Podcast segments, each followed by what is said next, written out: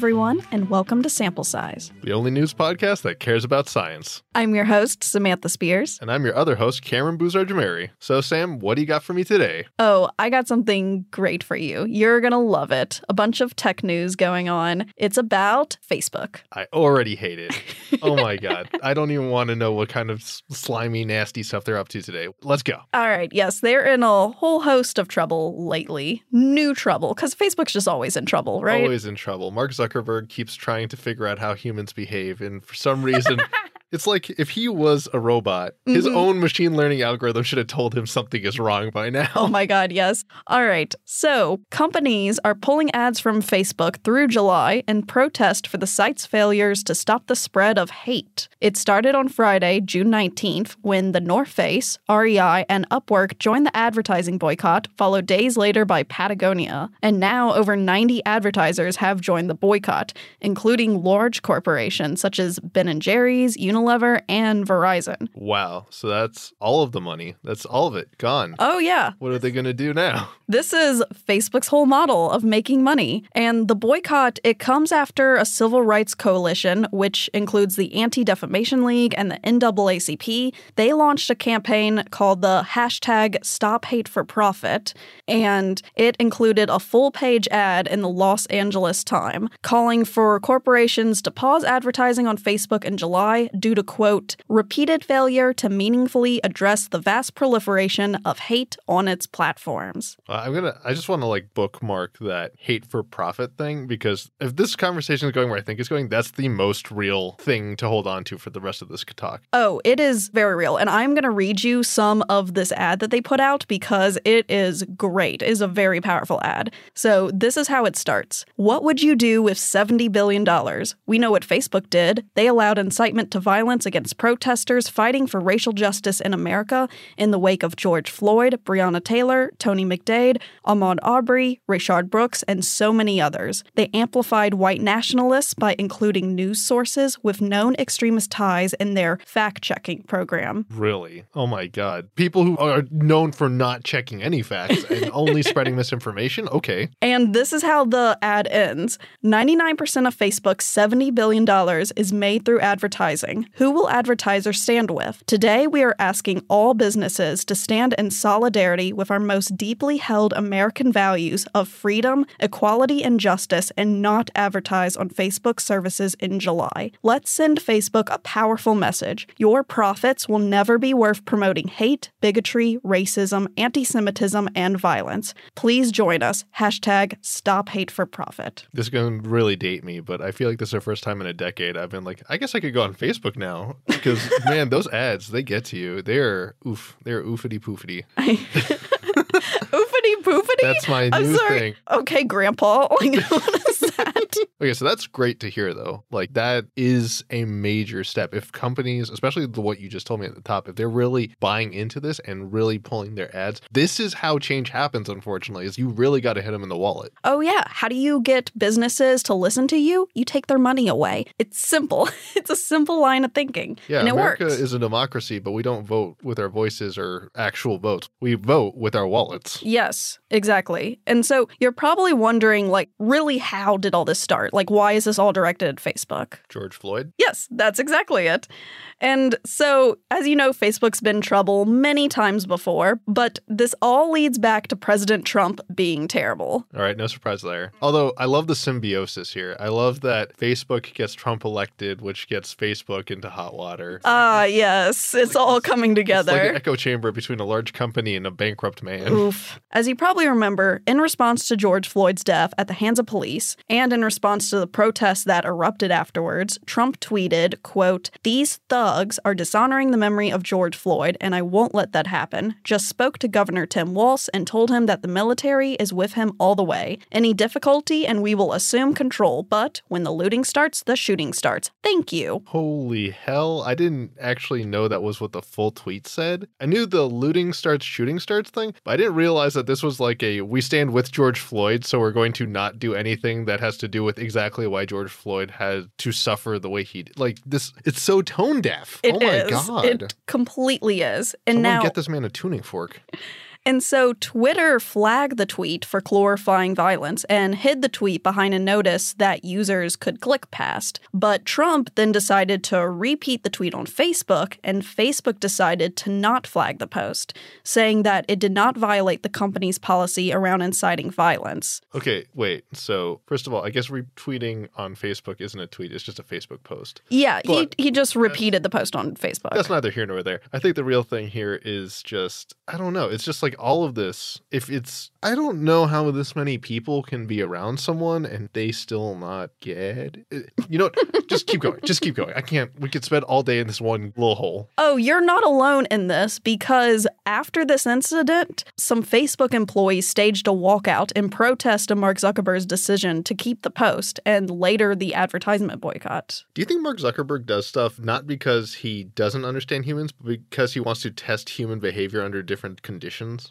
Like if I was a lizard man and I wanted to understand Oh, human behavior, no. I wouldn't want to like continuously observe them in just their natural habitat. I want to test them under extremes. Oh god, I do not want to think that we're just in some crazy experiment by like aliens or something. I mean, it's hard not to. Like, I don't know. South Park has convinced me otherwise. Okay, keep going, keep going. Also, to all those people who walked out on Mr. Zucks, congratulations. Stay out. Don't go back to Facebook. Let it burn. Let it die. Yes, and and let me just address that. How powerful is it to have your employees rise up and protest of what the CEO of a company is doing? Yeah, that I always appreciate so much because that is really first of all, I I imagine a certain amount of privilege has to come with being able to do that. Not just anyone can Fair, just yeah. there are a lot of people, like I know there are a lot of people who work for Amazon that wish they could just walk out on Amazon on any given day because of unfair working conditions and all sorts of other very very logical things. Mm-hmm. And they can't because they need that paycheck. And so when you're in a position that gives you that kind of privilege, and I feel like the tech sector has a lot of that, it gives a very strong message because at the end of the day, walking out, really leaving, like this was something that I thought was interesting that tech companies did during net neutrality, during the whole net neutrality debate with Ajit Pai. And I think they also technically did it with Tom Wheeler, where it was the tech companies themselves were trying to like black themselves out and be like, under net neutrality, this is what the internet would look like if you couldn't access things. Oh yeah, And so forgot these same that. people, the literal pillars that hold up these companies that these companies forget about all the time, that are literally saying, no, if you're going to be this kind of company, you need to understand the kind of people you serve. And we, the people who make your platform possible, are technically the people you serve. You need to listen to what's going on, dude. Mm-hmm. And all of this stuff that happened, it actually kind of worked because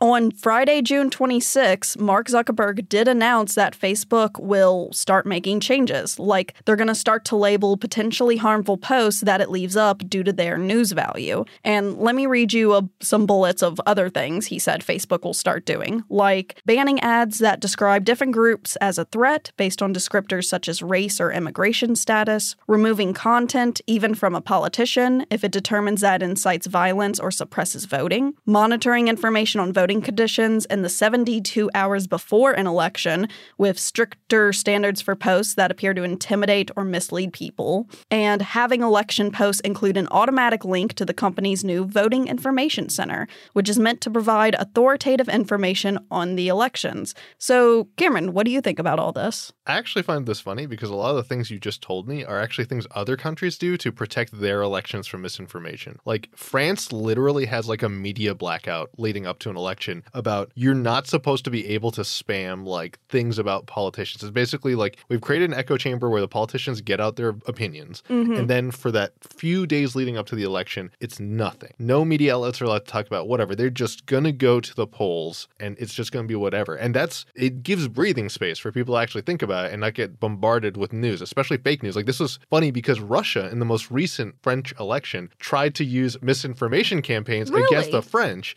And because they do this media blackout, it was way less effective than it was in the United States because it was literally illegal for them to share that kind of content. What? I didn't even hear about that. That's Yeah. insane. Yeah, and a lot of countries do this. And the fact that, like, this is what always hurts so much is like there's so many other countries that are considered democracies, like what Mhm. we like to think of ourselves as, that set a better example for what we're doing than we do. And it's so ins- like they're giving us the playbook. There's no secret here. There's no like secret playbook of how to do a democracy right. It's just there are things you should just think are just just do that. I realize our government doesn't always like to like look at other countries and be like, no, we are, we are the shining city on the hill. People learn Oh, from yeah. us. So I get that mentality, but come on, guys, like like Mark Zuckerberg shouldn't get any credit for doing the bare minimum. Well, and just to inform the listeners, the reason why this voting stuff is coming up in Facebook's new policies is because, as you remember in the 2016 election, there was election tampering, would you call it, from Russia? is social media influence campaign by the Russian government. Like there were literally giant tower buildings in Russia full of propagandists who were literally like ex news reporters, people who just spent all their time on social media, technologists who they tested this on Ukraine before the 2016 election. They literally tested on Ukraine could they influence an election? Mm-hmm. And they could. They had moderate success. And so they literally have these entire places where people are coordinating protests and they would even hire people to put on fake protests. They literally paid for the creation of false media and false events to stoke this kind of controversy. And I'm sure we're going to talk about it, but like controversy is the key word there. I was just about to mention because I thought a big part of Russian's influence was not necessarily swinging a person's viewpoint for one side of the, for being like pro Trump or pro Hillary Clinton. Wasn't it mostly just to create conflict and like doing a bunch of these things to have all this misinformation out there so it would just be like a battleground of people really hating on each other? Yeah. And unfortunately, they found like normally you could create misinformation also a number of ways, but because of social media platforms, they could hyper target exactly who they wanted to go after and how they Mm. wanted to stoke specific fears using specific pieces of content that they were constantly cranking out. Okay, but I'm sure we're going to go even further into this, but I think there was more to what you wanted to share with me. Oh, yes. So, funny enough,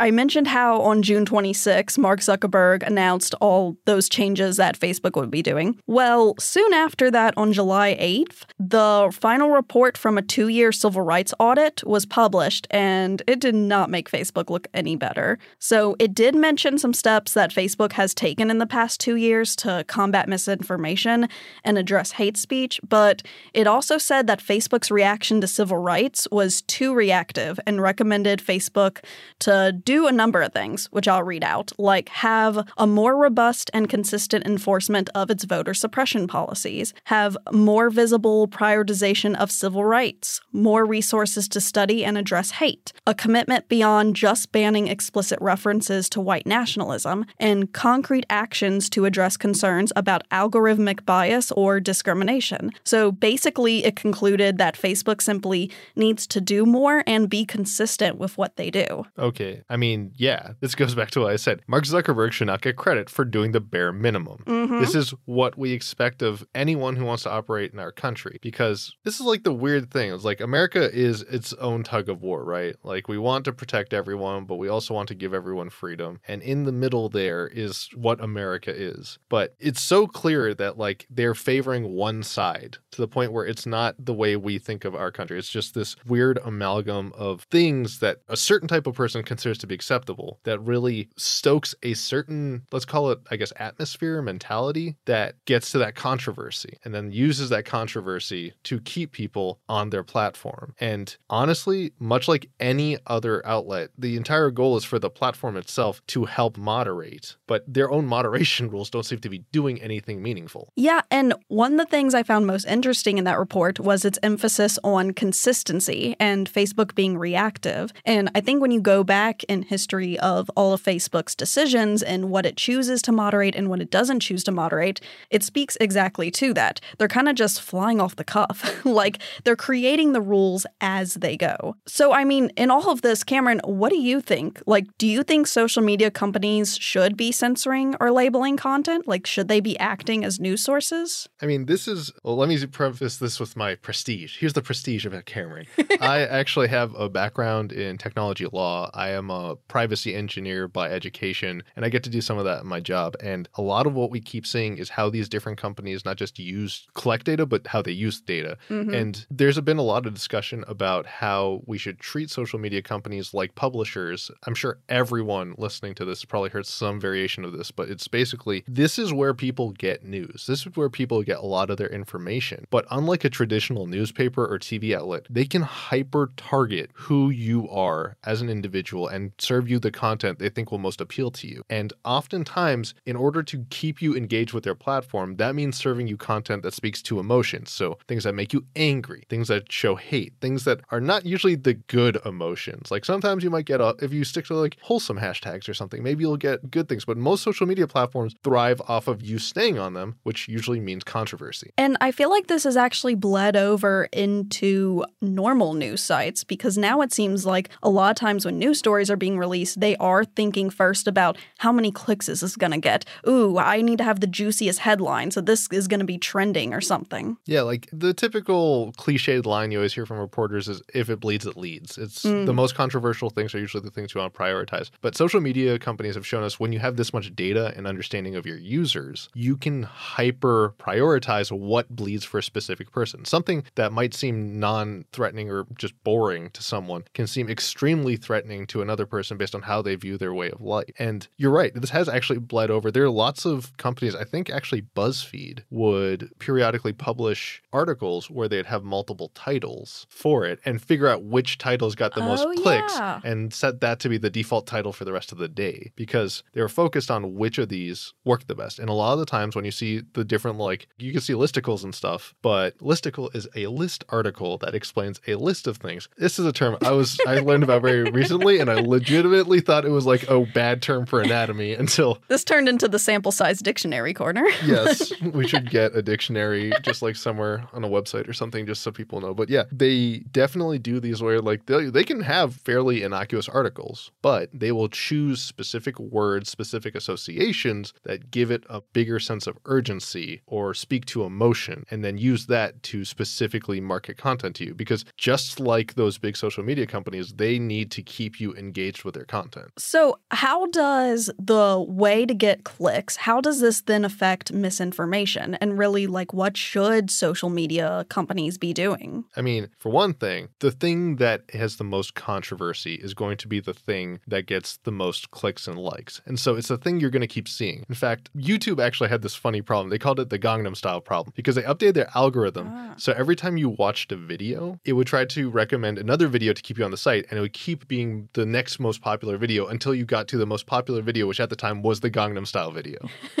And then they tweaked their algorithm and it went hard in the opposite direction. Now, yeah. if I watch something, it's going to show me something a little more niche or controversial to the point where now we have like conspiracy theorists and alt right people getting lots of attention in their videos because they are this weird, tiny population that has such crazy views that people just stay engaged with them. And that's the problem is like Russia is literally making you content that makes people angry and makes you want to stick on the site to do stuff mm-hmm. during the entire 2016 election. So, of course, that's the content that their algorithm is going to prioritize, in addition to anything that was being paid for to run as an ad to target, say, you or me. They know who this specialized person, who a swing voter might be. This is also the Cambridge Analytica story of there was so much data on so many people that they could figure out all sorts of horrifying things. They could figure out if you were going to break up with your partner or fell out of love with them based on just your post history. What? Yeah, there's so much stuff you can do with data based on just trend analysis and at some point machine learning. And it seems like a lot of these practices are just somehow empowering the people with the most controversial and hate filled speech, which is aligning a lot with white nationalists and the alt right, which just leads to more and more hate. But if we go back to what we were talking about at the top of the episode, this is also a special moment because they're not the people who actually get Facebook the most money. Facebook doesn't actually care about what's being shared on Facebook as mm-hmm. long as you're on Facebook. What they care about is the people who sell ads on Facebook because they are the people who give the actual money that keep Facebook's actual servers up and their employees pay. Without that money, they would have to come up with a new way to think about how they use and sell their platform. And so that's why I was so happy to hear about all these big companies, like really the people who are probably throwing tons of money at Facebook to serve ads for all sorts of things. Like think of all the products Unilever makes, mm-hmm. disinfectants, other stuff, Unilever,